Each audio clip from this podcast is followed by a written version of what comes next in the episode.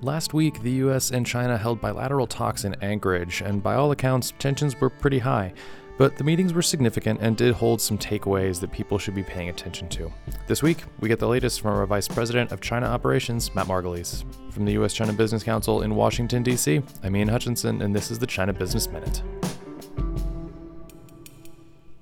Matt Margulies is our Vice President for China Operations. Welcome back, Matt. Hey, Ian, glad to be back. All right. So the U.S. and China held their first high level government meetings in Anchorage, Alaska last week. Um, can you give us some quick background on the meetings? Yep, sure thing. So, U.S. Secretary of State Antony Blinken and National Security Advisor Jake Sullivan held a meeting in Anchorage, Alaska last week with two Chinese foreign policy leaders. One, Yang Jiechi, who is head of the Communist Party's Foreign Affairs Commission. He's a former foreign minister, a former ambassador to the U.S., and really one of the Communist Party's top America experts. The other, Wang Yi, who's China's foreign minister and state counselor, also joined Yang in Alaska. The summit was significant for a couple reasons.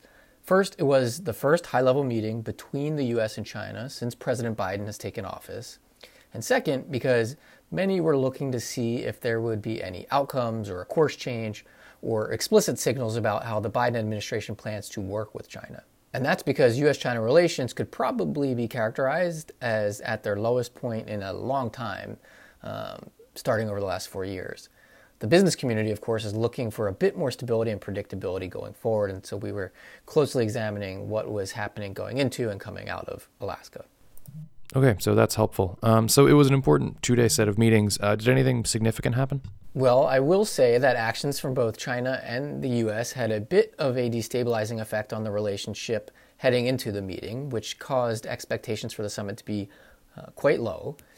China held its annual sessions of parliament about a week before the summit and approved changes to the Hong Kong legislative system.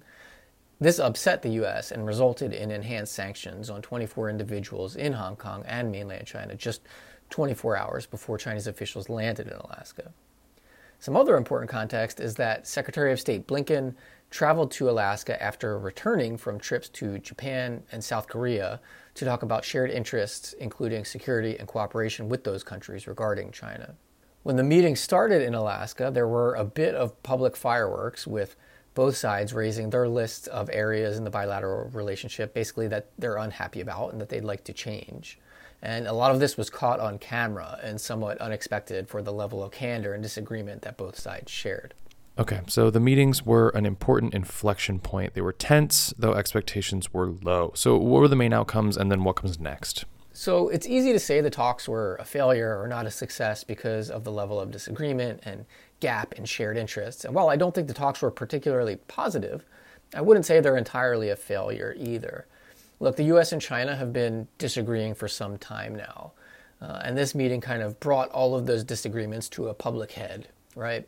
Uh, first, we shouldn't, and really we didn't expect this meeting to resolve all or even most of the challenges in the relationship. In, in reality, it was more of a, a stock taking than anything else. The Biden administration has been talking about multilateralism since before it came into office, and they reiterated that at this summit. The Chinese have been upset with U.S. tech restrictions and entity listings, among other topics, and they let that be known uh, fairly clearly ahead of the meeting and during the meeting as well. To be honest, sometimes it's good to have an outlet valve to just vent to each other for a bit. I don't think we're under any illusions that things are going to suddenly be great or change dramatically but at least we're talking and being transparent about concerns, right? We're, we're setting a we're setting baselines in the relationship and we're doing so very early on. Remember, we're only 60 days into the Biden administration. Historically, sometimes it takes um, U.S. administrations much longer to come to terms with what they want to achieve with respect to the China relationship. So they've done this fairly early in the relationship, which is potentially important. Second, the U.S. and Chinese readouts of the meetings were also quite different. Uh, the Chinese readout was much lengthier, talking about views and concerns raised by the Chinese, but also noted plans to cooperate in climate change, work on protocols for diplomatic vaccination, possible people to people exchanges, and travel or visa facilitation as well. Secretary of State Blinken, in his press conference, was also explicit that our interests in the area of climate change do intersect with China given the broad nature of that topic and the significant economic opportunity tied to climate change, right? Clean technology, uh, pollution remediation technology, a lot of other spheres. There are some areas we can certainly build on in this cooperative space. As far as what's next, there's an upcoming climate change meeting hosted by Canada, the EU, and China that US climate czar John Kerry will take part in. So, an opportunity for engagement and building on some topics of shared concern.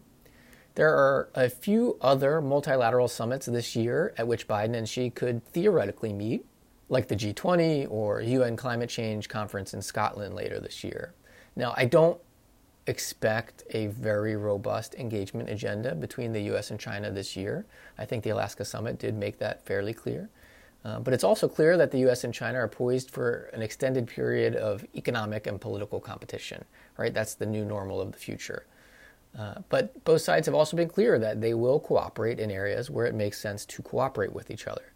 What's more realistic, probably, instead of a large grand bargain, is probably um, you know small cooperation on specific issues like visa and travel and public health concerns. I'd say taking small bites instead of big bites. That's what I would expect in the near to medium term.